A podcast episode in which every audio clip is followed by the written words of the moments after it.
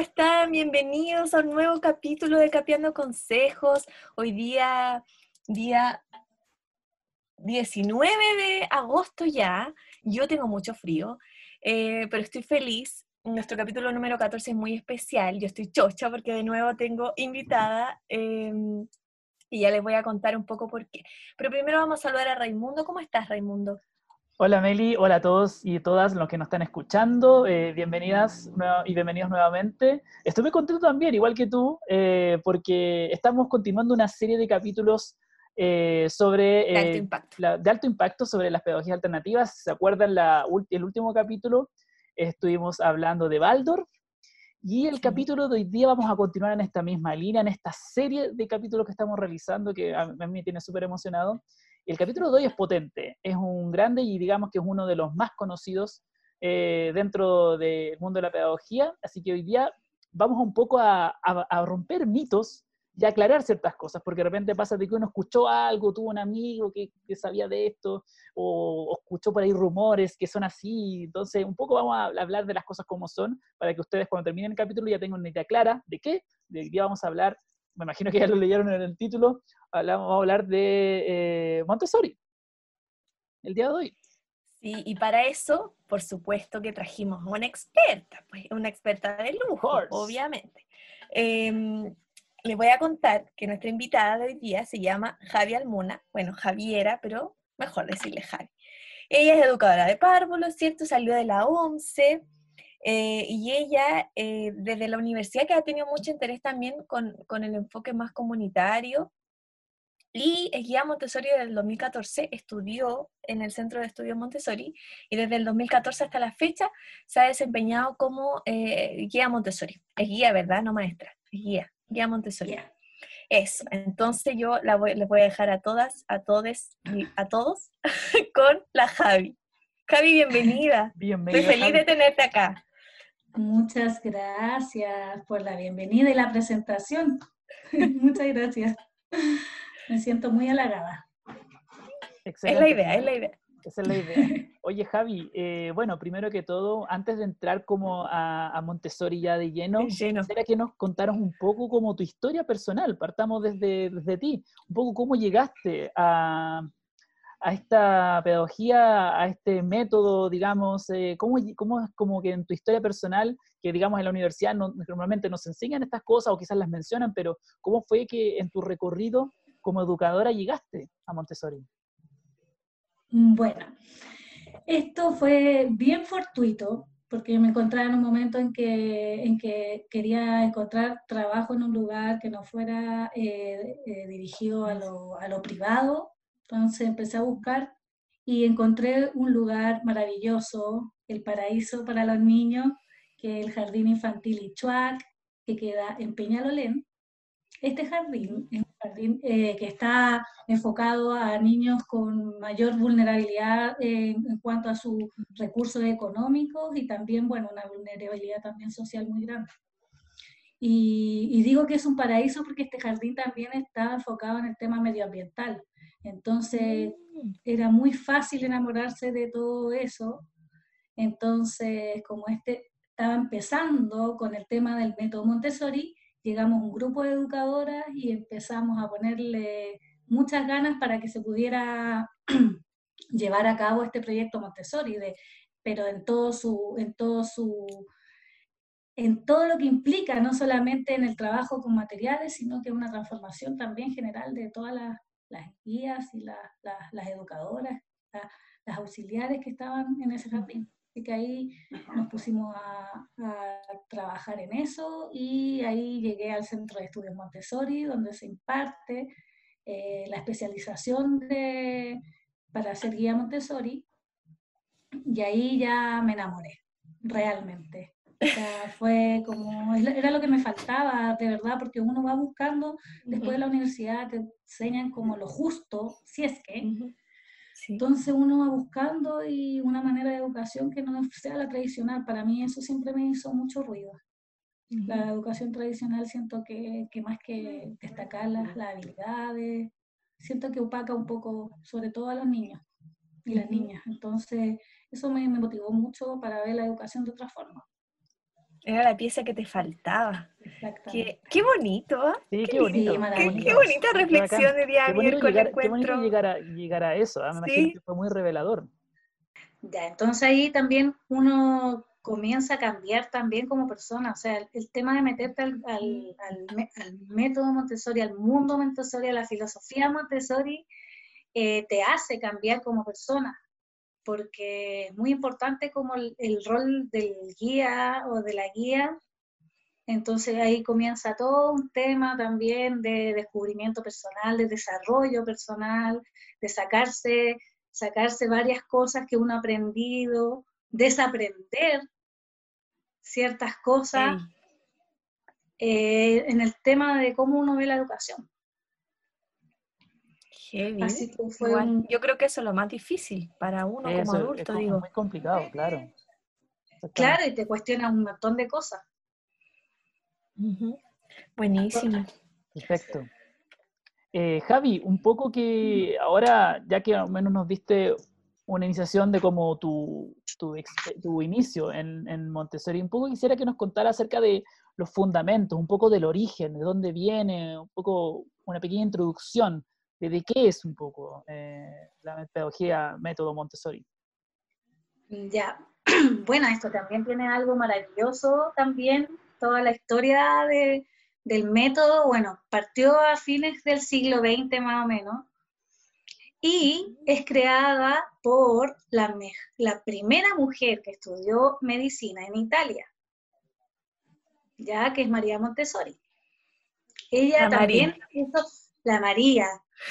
Ella, en ese sentido también a mí me llamó mucho la atención y también va, va un poco con el tema del feminismo, ¿cachai? De lo, que, de lo que ella se tuvo que enfrentar en sus inicios frente al mundo de la medicina, que era muy, muy, muy, muy machista, y, que, y, enfrentarse a este mundo y en el fondo ponerse a la, a la par de los hombres en ese tiempo.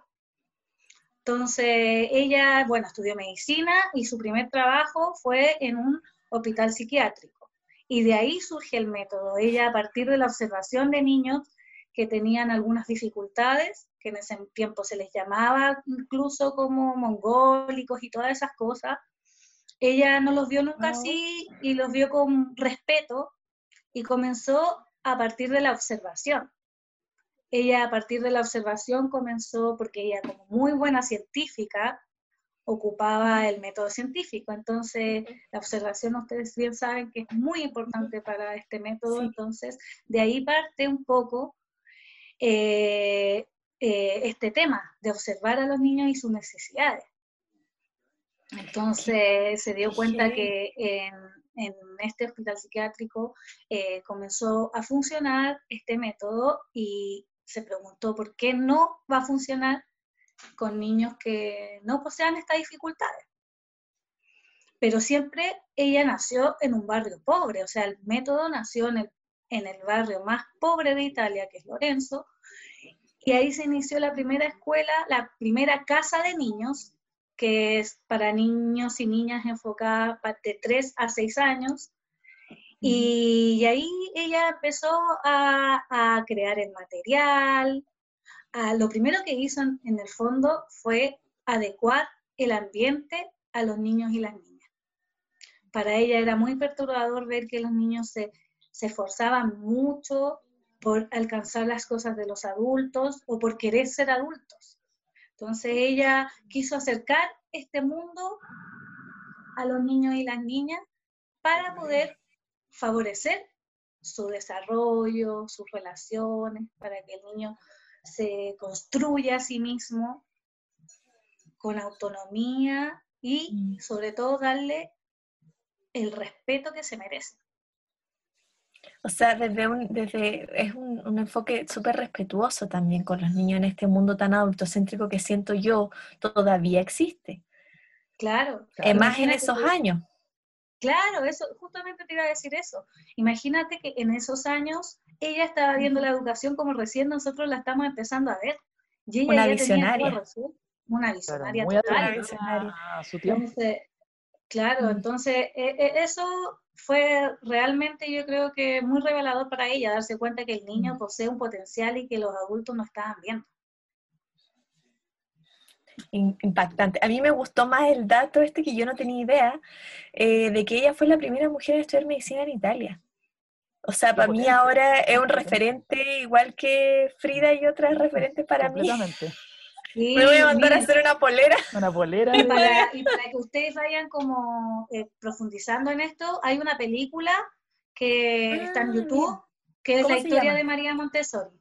Y también es muy impactante porque ella vivió muchas cosas eh, difíciles. Por ejemplo, eh, fuertísimas, claro. Mm. Mussolini la, ah, echó de Italia por no seguir el método, eh, porque Mussolini, Mussolini la invitó a esparcir el método en Italia, pero para eso ella tenía que seguir la postura política de Mussolini. Entonces ella le dijo, no, muchas gracias, para mí la educación es importante, la política no me interesa, así que yo me voy. Y oh. ahí se fue de Italia, se fue a India con su hijo, se fue a perfeccionar en la espiritualidad, algo muy importante también en el, en el sistema Montessori, en el método Montessori, la espiritualidad como, como una herramienta no religiosa, sino como una herramienta de crecimiento, de, trascendencia. claro y que es tan importante y es parte de los seres humanos. Es decir, ahora, hoy en día, siento yo, no, sé ustedes si están de acuerdo conmigo, que hay como una bifurcación y se ven como cosas tan distintas, siento, como que, va, como que por acá tenemos, ¿cierto?, nuestro cuerpo, nosotros actuamos casi en piloto automático y por el otro lado está esto como la gente, la gente espiritual, la espiritualidad, o uno la asocia comúnmente a las religiones, cuando no es así. Nosotros somos mucho de de razón, de raciocinio, pero también mucho de emoción, mucho de espiritualidad, y es algo que la escuela hoy en día ha estado muy avanzada. Se van a reír de esto, y yo siempre digo lo mismo en todos los capítulos. La educación emocional en Chile no existe, entonces es, para mí de verdad es muy importante. Las este educadoras somos embajaderas en eso, claro, en la educación emocional, la educación emocional, la educación emocional, pero es, la base de todo ser humano. Por supuesto que sí. Entonces ahí ella fue viendo las cosas importantes para ella. Para ella lo primero, como les decía, fue el ambiente, que el ambiente fuera un ambiente acogedor, que el ambiente fuera un ambiente destinado hacia los niños y las niñas. Y también, como les decía, la observación ya de estos niños, cómo se relacionaban y de ahí también para ir proponiéndoles también nuevos desafíos. Y mm. también lo que es importante es la técnica del material. Esas tres cosas se ven como un triángulo que, forma, que ah. se forma el niño, el ambiente y el, y el rol del adulto. El rol del adulto. Niño, ambiente y, ahí se forma este triángulo que es la importancia como que un poco resume un poco la importancia del método Montessori en lo que se basa. Esa es la triada. Yo me acuerdo que le había comentado a Ray, cuando él me preguntaba un poco de esto, yo le decía que en Montessori es muy importante, específicamente también el espacio y los materiales. Entonces ahora viene la siguiente pregunta, ¿cierto? Que cae cajón. ¿Cómo es una sala Montessori? ¿Cómo es el material Montessori? ¿Cómo es el espacio? Uy, cuando tengan oportunidad de estar en uno, bueno, se van a enamorar porque es un espacio iluminado, es un espacio acogedor, minimalista, en donde no hay, no existen tanto, eh, ¿cómo se le llaman? Eh, estímulos visuales. Estímulos para los niños y las niñas. Y, así de esta forma vamos a favorecer también la concentración. es, un, es, un, es un ambiente muy bello, tiene que ser un ambiente eh, adecuado para los niños, estéticamente preparado. los, todas las repisas están a su alcance, las sillas, todo está a su alcance. Los niños trabajan en un lugar con estructura, con orden, bello, acogedor, donde también posean la libertad de poder elegir lo que ellos desean hacer. Eso es muy importante, porque esa libertad también les da una responsabilidad a ellos, de dejar el material donde corresponde, de sacar el material justo, lo que necesitas para trabajar. Por ejemplo, en un ambiente Montessori tú no encuentras 10 tijeras. Tú vas a encontrar en el área de arte, vas a encontrar una tijera o dos, a lo más si son más niños. ¿Me entiendes? Porque también ahí le damos a los niños la posibilidad de, de turnos, de respeto hacia el trabajo del otro, de que yo tengo que esperar que mi compañero termine de usar esa tijera para que yo la pueda usar. Claro. Y, ocupando que también sepa de que hay otro que la puede necesitar, entonces que tampoco se quede con la tijera permanentemente. Exactamente, o sea, por eso yo les hablo también el tema de la responsabilidad, porque al, al ver que, al, al saber que otro necesita esto, me hace cuidarlo más y me hace dejarlo también en el mismo lugar donde lo encontré para que mi compañero que lo está esperando lo encuentre ahí de la misma forma en que lo encontré yo. Claro. Oye, Javier, eso me lleva a una pregunta un poco porque de alguna manera pasa mucho que hay un cierto miedo a la libertad del estudiante, un poco como que esta libertad eh, es como una especie de sinónimo para muchos de caos un poco en la sala de clase. Entonces, esto de, esto de que el chico elija, eh, como que puede que más de alguien le cause resquemor. Entonces, quisiera que quizás le contaras a aquellos que sí tengan esta sensación, ¿qué le dirías un poco a este temor de muchos docentes de la libertad del estudiante? Como un poco que va a quemar la sala o un poco menos. No, espérate. Antes de eso, a esa gente la abrazamos. La abrazamos. sí. Sí, la vamos a abrazar a toda esa gente. y eh, bueno, responderte primero que esta libertad no es una libertad de libre albedrío, es una libertad que tiene límites, ¿ya? Y eso es lo más importante y es lo que decimos siempre, o sea, por ejemplo, claro, yo le doy al niño la, la posibilidad y la libertad de elegir el, el material que él desee, pero dentro de ciertos límites. O sea, yo no voy a permitir en el ambiente ninguna guía, incluso niños y niñas después se transforman en esta especie de ir cuidando el material en el sentido de que si yo veo a un niño o niña que está maltratando el material o que lo está ocupando de una manera que le va a ocasionar un daño a ese material, la guía se acerca con todo el respeto que ese niño o niña se merece y le explica con una voz eh, adecuada y con, un tono de voz adecuado, agachándome a su altura y le explico que el material es para trabajar, que lo vamos a cuidar, porque él mañana tiene que venir de nuevo al jardín o al colegio a ocupar ese material, entonces lo necesitamos para, lo necesitamos de la mejor manera posible. Entonces, uno va poniendo límites en el espacio y ellos mismos después van poniéndose. regulan. O sea, por ejemplo, para nosotras el trabajo real, así como bien más exigente, es, en, bueno, acá en Chile, en marzo. O sea, en marzo ahí nos volvemos locas porque los niños llegan y no conocen el ambiente, pero ya nosotros ya, no sé, por mayo, julio, ya los niños trabajan solos y entienden un poco esto de los límites. También eh, en vida práctica, que es un área hay un, mm. hay un subárea que se llama modales y cortesía, ¿ya? Y también ahí se le va mostrando al niño cómo nosotros nos relacionamos con el material y cómo nos relacionamos con el ambiente social que existe a nuestro alrededor. Oye, y todo a través de presentaciones.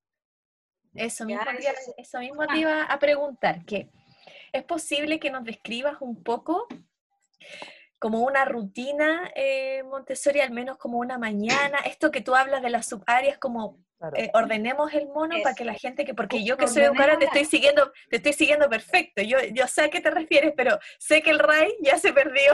sé que a lo mejor la gente está escuchando. Entonces, explica, eh, pues, si lo puedes explicar así como en orden, como, ¿cómo es un día en la sala Montessori? práctico, claro. bueno, Primero, eso, explicarle un poco que eh, yo también estoy hablando del el nivel que es como de 3 a 6, de 0 a 6 o de 3 a 6, ¿ya? Son salas heterogéneas. claro.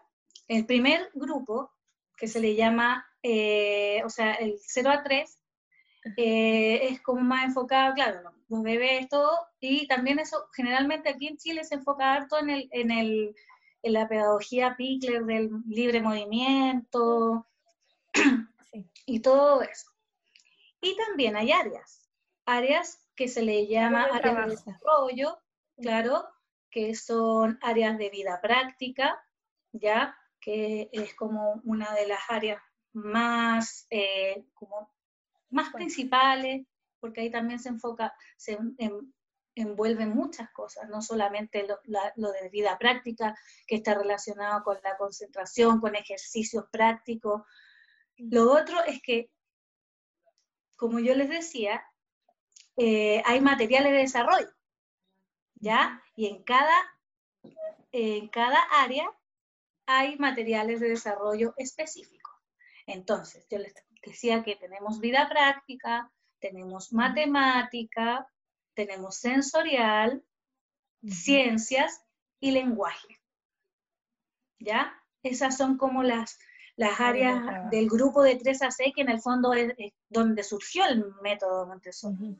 Todo lo demás se ha ido adaptando, se ha ido como, como adecuando pero el método nació de 3 a 6, entonces ahí están estas áreas y los niños cuando llegan en la mañana, todas estas áreas están distribuidas perdón, en el ambiente a partir de especies de rincones, ¿ya? Con repisas, en donde en las repisas están los materiales de desarrollo, ¿ya? Eh, entonces, la rutina de trabajo en el fondo eh, Montessori parte, bueno, yo trabajaba en un jardín que da de día completo, entonces parte a las ocho y media de la mañana, los niños llegan al salón, eh, se saludan entre ellos, saludan a la guía de manera normal y ellos guardan sus pertenencias y bueno, ahí comienza lo, lo entretenido, elegir el material que ellos quieran trabajar en el área que ellos quieran y tienen la libertad de sentarse en, en, sillas y mesas que son individuales porque deben favorecer la concentración, ¿ya? Entonces el niño se puede pasear por todo el salón eligiendo el material que ellos quieran. En el fondo todo el trabajo acá lo hacen ellos mismos, ¿ya?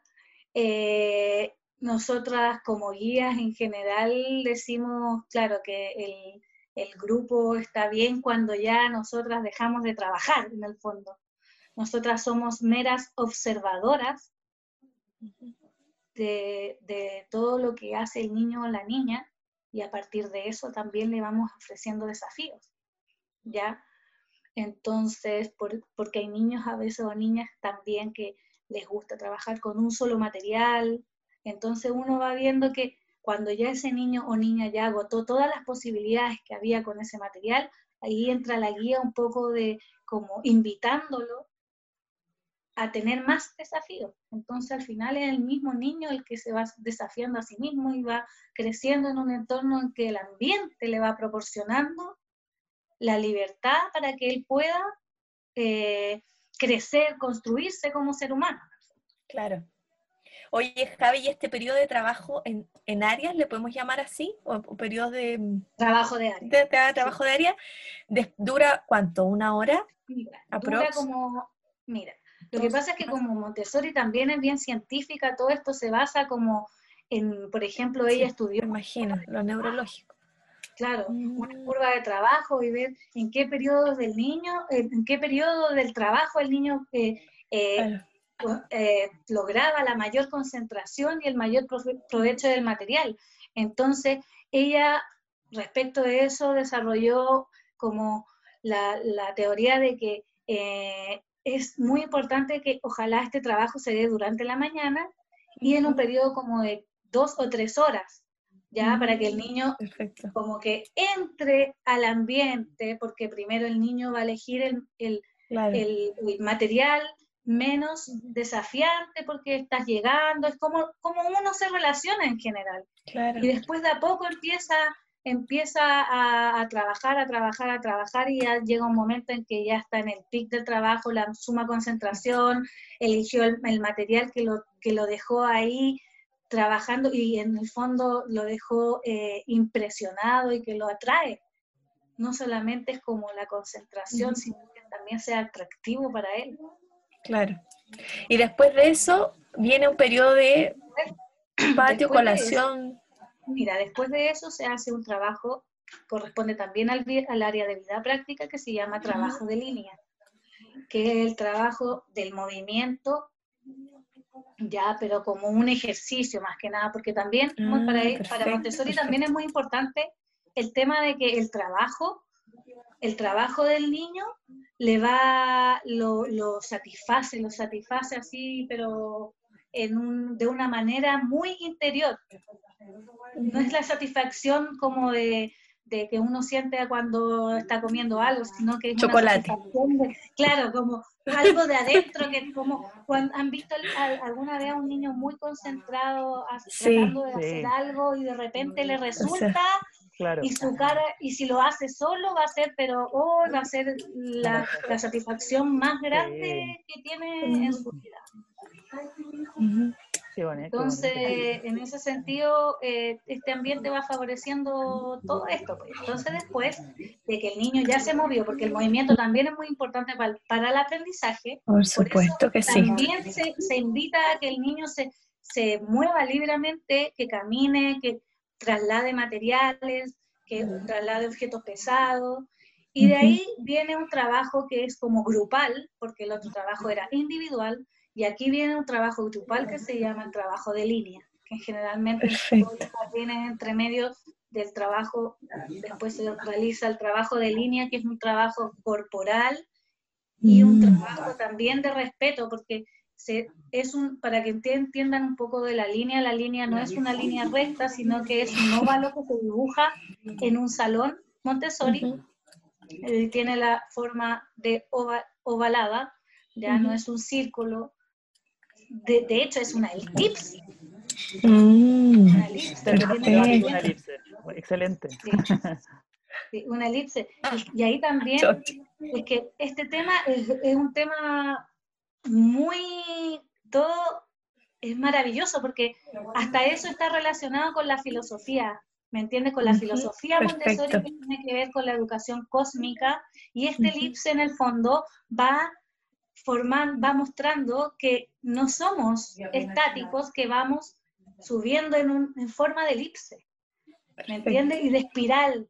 Entonces está todo muy relacionado. Entonces aquí los niños realizan un trabajo de, de equilibrio, de mm. postura y también del respeto por el espacio del otro, porque van caminando por la línea mm. todos juntos, haciendo movimientos se invitan diferentes tipos de movimientos, algunos movimientos grupales, también algunos individuales, como no sé, un ejemplo es eh, una de las primeras, de, unos primeros ejercicios de la línea es, no sé, llevar un vaso con agua y caminar por la línea con el vaso con el vaso con agua y eso también favorece la concentración, eh, desarrolla tu postura, el equilibrio. manual. Y también hay trabajos grupales que en el fondo es como ir avanzando todos al mismo ritmo para que no nos, no nos topemos entre nosotros y vayamos respetando un poco el espacio del otro también. Oye, yo me imagino nosotros, Ray, haciendo ese ejercicio. Sí, ya tendríamos hartos problemas. Ya, hartos problemas. Claro, ven a ustedes, nos faltó a nosotros una educación Montessori. Nos faltó una educación, de todas maneras, de todas maneras. Sí. Sí. oye Javiera, y un poco ya entendiendo cómo es un día eh, mm. en, Montessori, digamos, eh, me imagino que muchos, de, en mi caso, yo soy profesor de media, hay veces que uno mira como muy lejano, como bueno, eso podría funcionar en, digamos, lo en más pequeño. En lo más pequeño. Entonces, ¿qué, qué, podrías decir un poco con, digamos, la propuesta de Montessori a cursos más grandes, que existe, por cierto? Eh, hay mucho de eso, ¿no? Eh, que también esto se puede extender, como tú mencionabas anteriormente, se puede extender esto a cursos más grandes, ¿no? Y existen colegios que lo hacen. Sí, bueno, eh, el método, claro, en sí trabaja, no sé, hay como hasta los 12 años más o menos que es taller 2, pero acá eh, en muchos lugares ya se hace hasta, hasta que finalizan su edad, etapa escolar en el fondo. Y acá en Chile yo lo que he sabido es que en general se trabaja eh, a partir de proyectos. Entonces, en el fondo, mm. el método te prepara para la vida, es educación para la vida. Entonces no tendría por qué no resultar en cualquier etapa. O sea, ese mito también que dicen es que el niño que sale del colegio Montessori no se va a poder adaptar. Si nada sí. es tan Yo libre. Lo he mucho. Eso lo he escuchado mucho. Especial con Montessori. Así que dale, desmitifica inmediatamente. escuchen, escuchen todos. Exacto. En el fondo puede cualquiera. Puede cualquiera eh, eh, educarse Montessori porque eh, es una educación que te prepara para vivir. O sea, te da herramientas para, para ser responsable, te da autonomía, te da libertad, entonces te da eh, concentración. Entonces, hay muchas herramientas que, que nosotras, Meli, sabemos que mientras antes, mejor. Entonces, un niño Montessori salió a los cinco años estuvo solo en un jardín Montessori, va a tener su educación Montessori para el resto de la vida, aunque no la lleve en la práctica a, diario, pero le va a permitir desarrollarse con, otra, con otras herramientas. Porque está además enfocado en, en, habilidades. En habilidades. Por lo tanto, esas habilidades son las que, dice la Javi, son las que finalmente permean el resto de la vida, porque el, el colegio después se enfoca en contenido. Claro, en el conocimiento específico. Claro.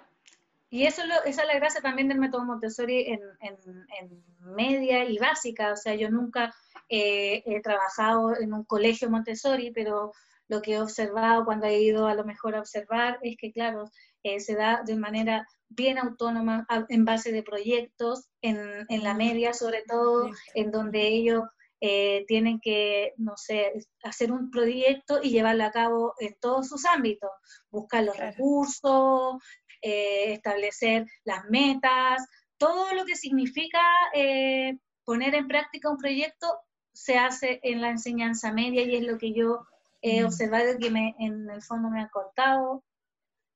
Aquí en Chile igual falta harto, pero hay hartos colegios que, que lo llevan a cabo pero hay, hay colegios en Chile entonces, yo no sabía.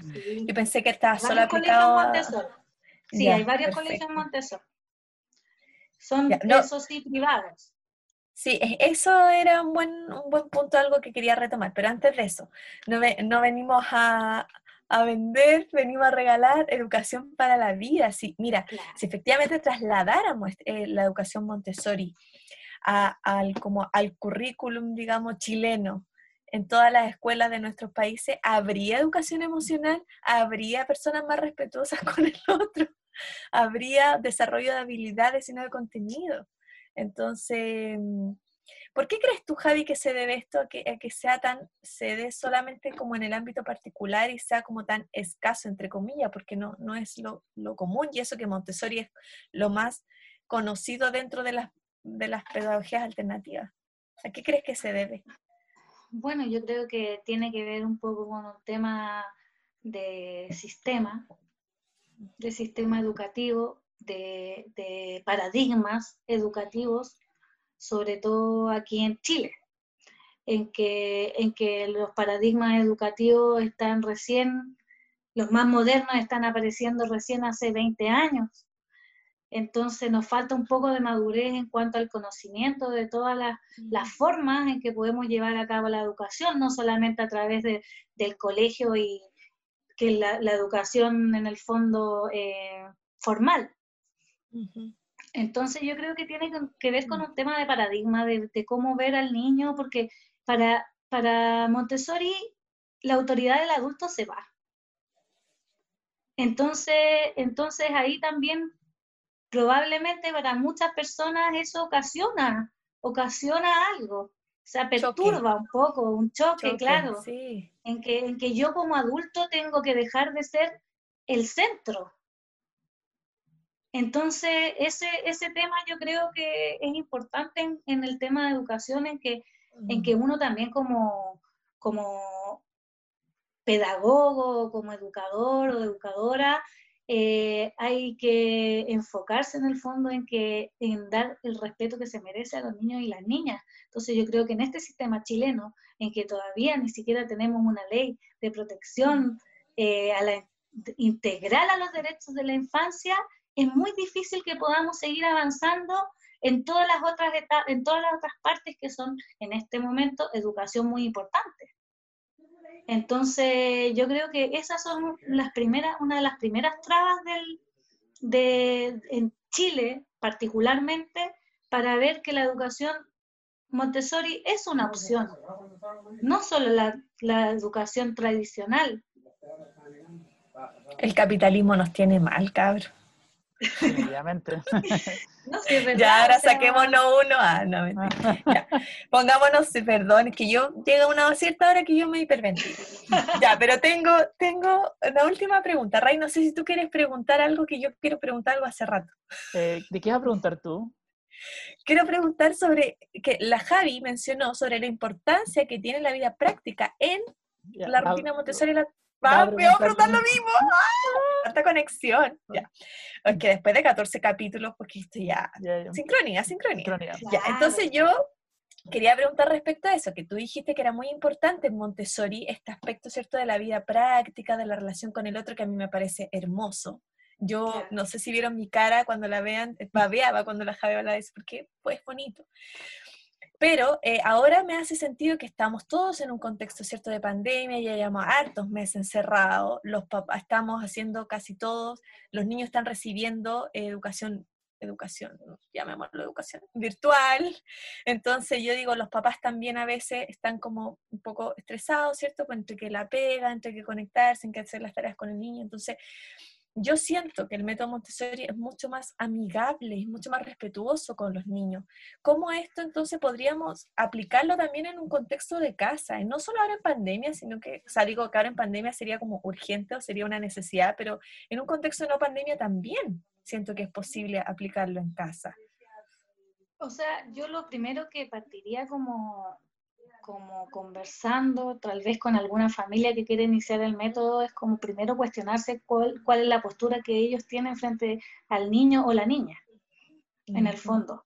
Porque a partir de eso es como, como se puede comenzar a trabajar. O sea, es importante que cualquier familia que inicie el método, ojalá lo haga en base a, un, a una decisión eh, fundamentada y consciente eso es principal porque si tú no entiendes el método, es muy difícil que lo puedas llevar a la práctica. Por eso yo les decía que la formación del rol o el rol del guía, en este caso, la persona que va a guiar este camino, tiene que haber un desarrollo personal y, un, un proceso de crecimiento en que te permita dejar de lado muchas cosas que uno a veces hace, como guiar demasiado estructurada, no, no estructurada, pero a lo mejor de faltarle un, poco el respeto a los niños y las niñas en cuanto a su libertad, su autonomía. Por eso es lo primero que yo partiría. Y después, como les decía, la otra parte que es importante, el ambiente. Es importante que, que la familia vea que el niño debe conseguir una autonomía en su actuar y el adulto debe dejar de ser un obstáculo en eso. Mm. Tiene que dejarle al niño liberarse. Y para eso el adulto tiene que propiciarle oportunidades en vez de ir poniéndole obstáculos. Por eso debe acercar todo a su altura. Eso es principal, acercar a, su altura, evitar, por ejemplo, si, si tú quieres que tu hijo o hija o sobrino o sobrina, lo que tú quieras, eh, con quien tú quieras iniciar el método, eh, debe tener la posibilidad de poder desplazarse autónomamente, sin obstáculos, en el sentido de que, por ejemplo, si tú no quieres que entre a la cocina, vamos a poner una reja en la cocina. En vez de estar todo el día, no te metas a la cocina, no te metas a la cocina. En, el fondo es aislar los obstáculos y la frustración. Por eso es importante ir eh, adecuando todo este espacio a ellos, por ejemplo, si quieres que te ayude a cocinar, poner un piso que a él le proporcione y le dé la dignidad que uno necesita para comenzar una tarea. Eso es importante. Entonces, el niño si no alcanza las cosas difícilmente va a poder eh, interesarse, o sea, se va a interesar en tratar de alcanzarlo, pero cuando lo tenga, de ahí va a usar de otra forma. Entonces, si nosotros le vamos mostrando al niño cómo utilizar las cosas, acercarle el ambiente a ellos, es mucho más fácil hacer actividades prácticas, como tú decías, por ejemplo, de exprimir, eh, rayar. cítricos, rayar, por ejemplo, si el niño quiere comerse un plátano, en vez de darle el plátano nosotros molido y listo para prepararse, darle la opción de que él vaya, saque su plátano, pele su plátano y si quiere lo puede cortar con un cuchillo y que no va a ser terrible porque yo ya le he mostrado anteriormente cómo se utiliza ese cuchillo. Y por eso también en, el, en, el, en, el, en áreas Montessori se, se hace mucho lo de la presentación.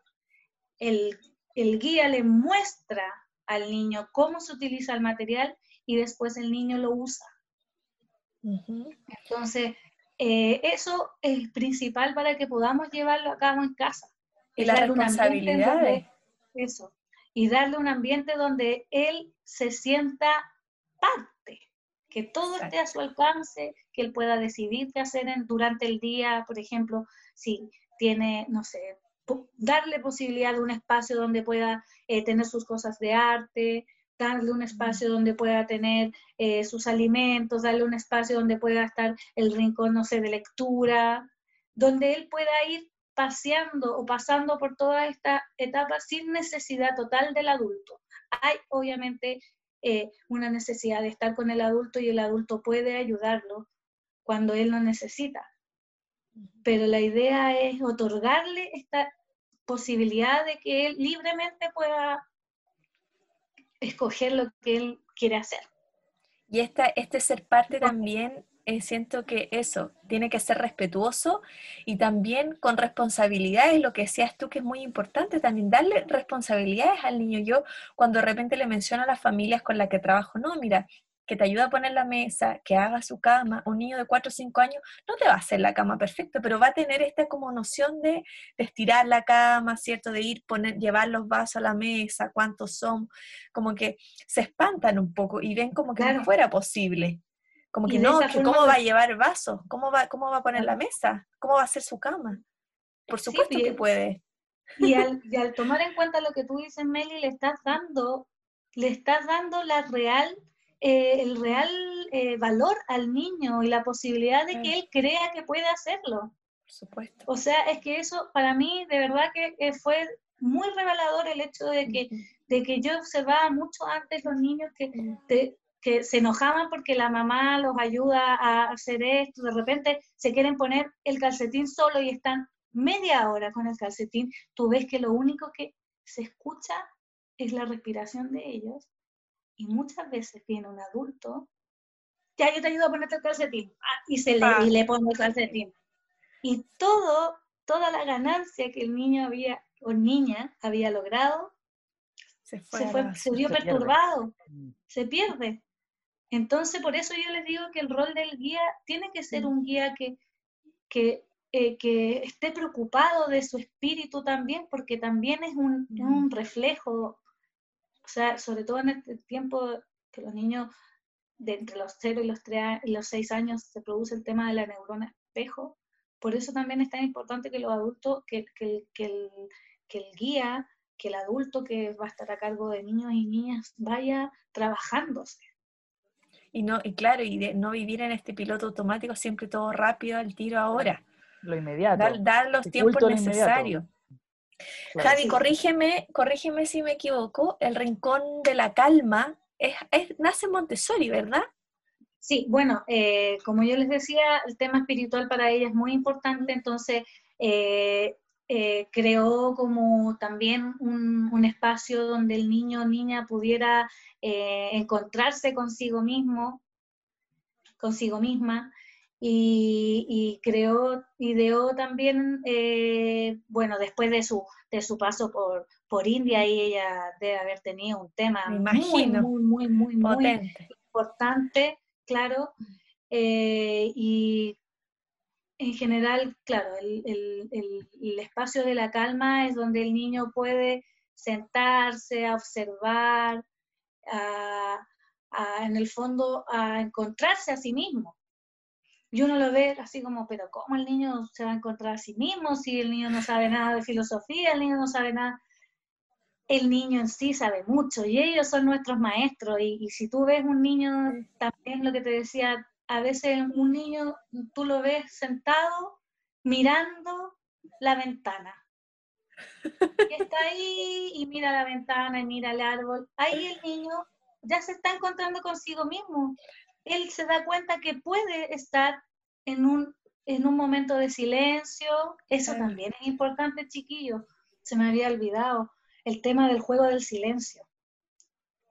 También en la línea, en el momento de la elipse, eh, se da una actividad que es el juego del silencio, en donde se invita al niño a aquietarse, no solamente a aquietar el, cuerpo, sino a aquietar la mente. Aquietar la mente también. Yo te preguntaba porque yo he recomendado mucho el Rincón de la Calma, eh, entonces, y me pasa, por ejemplo, pongámonos ahora en el caso de los que están pensando en la casa, que estén escuchando el capítulo, ¿Qué pasa con estos niños que están al borde de la ira, eh, desregulados, que tengan mucha rabia, que recién le acaba de pegar a otro? ¿Cómo actuar ahí? desde, Montessori. Sí, bueno, mira, en general, yo que he trabajado en, en los dos, en, tanto en lo público como en lo privado, eh, generalmente Claro, o sea, no estoy diciendo que en lo privado no se dé, porque también hay muchos niños y niñas que tienen muchos conflictos eh, emocionales que se dan, pero a mí me tocó una experiencia bien fuerte en el, en el jardín eh, Lichuac, donde tenía eh, varios niños que poseían eh, dificultades como sociales respecto de, de las familias que, que venían de producto de la familia y del contexto en el que ellos vivían. Entonces, con situaciones muy, muy fuertes de, de, ansiedad, ¿ya? Entonces, yo me acuerdo que, claro, uno tiende como a, alejarse un poco de esos casos porque son más fuertes, pero a mí lo que me pasó es que me acerqué más. Entonces, eh, mm, había un niño que tenía mucha, mucha rabia, mucha rabia con el mundo, mucha rabia con todo. Entonces, claro, uno como adulto lo que tiene que hacer primero es tratar de no identificarse con la emoción de los niños y las niñas para poder mantener la calma en esos aspectos y respetar los momentos. Hay momentos para que el niño se exprese y también hay un momento en que el niño o niña requiere que tú vayas y lo contengas. Entonces, por eso también tiene que ver mucho con la observación del momento y ser cautelosa en cuanto a nuestras acciones y propiciar la calma. Entonces, en ese sentido, lo que más hacemos es contener. ¿Me entiendes? O sea, un niño o niña que posee mucha energía negativa va a tender a influir o tratar de influir en el otro, de produce también varios quiebres en la jornada, probablemente. Pero por eso es importante que este método le va dando al niño y la niña, le va dando un poco de calma, le va dando paz interior, lo hace, se siente valorado y en el fondo tú te das cuenta que no es un trabajo que vas a hacer en ese momento en que el niño está pegándole o está golpeando el material o está golpeando a sus compañeros, está...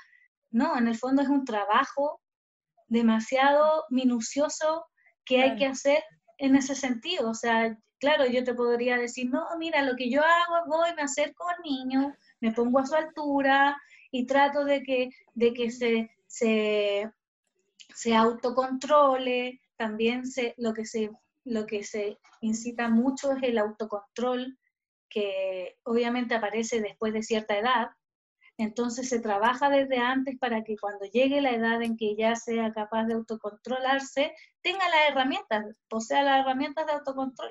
Por eso también mezclamos mucho este tema con el tema eh, de, la relajación, ya de que, de que, por ejemplo, en el punto específico tú tengas a un niño ya que está muy descontrolado, claro, reforzar el tema de la, de la respiración, de que se venga al, aquí a la hora. Por eso se hacen todos estos trabajos de, de, espiritualidad, para darle al niño la posibilidad de que puede hacerlo como él quiera. Si quiere él, él necesita ir al patio a gritar, vamos a ir al patio a gritar.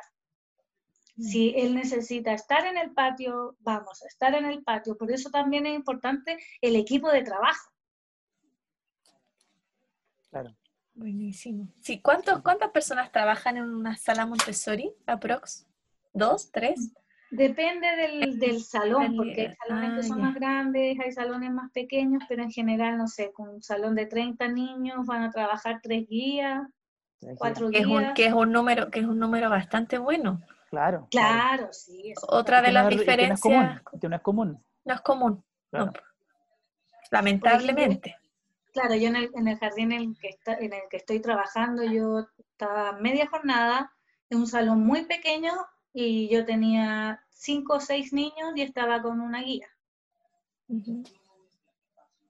Porque es importante también que el trabajo de, de cualquier educadora infantil no puede ser solo. No. Claro, no puede, ser, solo, porque pasan muchas cosas en el día y la emoción, las emociones son van y vienen, entonces se necesita un apoyo en el fondo. Sí, sí, es verdad. Oye, pero si, si hacemos como una retrospectiva, las metodologías alternativas confluyen en algo. Mm. Si bien pueden tener diferencias, por ejemplo, esto de los salones heterogéneos, el trabajo de la línea, confluyen en que es importante la espiritualidad. Sí, eso, eso es algo en que tienen en común, ¿ah? Sí. Y la emocionalidad. Y la emocionalidad, claro. Mm, claro. Claro, el trabajo de las emociones, de ir reconociéndolas, eso es muy importante. Por eso también nosotros, eh, nosotras cuando hablamos con los padres y claro, eh, se sienten como afligidos porque su hijo les pasa esto o les pasa otro, lo primero que tenemos que hacer es trabajar en que el niño reconozca sus emociones en el fondo. El lenguaje también es muy importante. O sea, mostrarle y decirle que está frustrado o está enojado y que no pasa nada, que se le va a pasar, que podemos trabajar para que se le pase. Eso también es darle un valor a él o a ella como niño o niña. Y darle seguridad también seguridad de que tú vas a estar ahí conteniendo. Exacto, que no, no estás solo en el mundo ante tanta rabia. Por supuesto que sí. Oye, hasta cuando la Javi hablaba yo me relajé. Sí, estoy muy modo zen, muy definitivamente. La mejor meditación que he hecho. Heavy igual. Ah, pero en mi vida normal no soy tan así. Ah. Eso no salga. Eso lo vamos a cortar. Eso lo vamos a cortar. Sí. Oye, pero... un trabajo muy grande eso de ir mejorando como individuo. Eh, es lo más importante yo creo para educar. Exacto. Exacto, porque uno también tiene que educar con el ejemplo. Sí. Y cuando uno quiere cambiar o reeducarse, se demora ese proceso, es lento. No es como que ya de un día para otro claro. Exacto, por eso yo todavía me siento en proceso de aprendizaje. Por eso, claro, yo podría denominarme guía, pero en el fondo tampoco me siento, o sea, me siento guía porque trabajo con los niños y las niñas, pero siento que hay maestras más grandes que ojalá algún día ustedes tengan eh, oportunidad de conocer y conversar.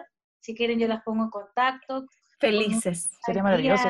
Maravillosa, que el año pasado estuvo nominada al Teacher Global Prize. Global, Teacher ah, Prize. Mira. Sí. La Paulina Villarroel, que es una guía Montessori maravillosa, maravillosa, de esas que te, ay, te inspiran, así como casi si fuera María Montessori. Son la reencarnación. Sí, ¿no? Y ella trabaja, trabaja en un jardín eh, que es, eh, salió de la comunidad. Entonces, ojalá, chiquillos, yo de verdad les voy a mandar el contacto para que puedan eh, profundizar más en algún momento porque ella es maestra, ella sí que es maestra. Entonces, yo les voy a mandar el contacto para que puedan y ahí van a poder profundizar mucho más porque yo aquí, claro, les estoy contando como un poco de mi experiencia. Pero fue lo suficiente y más.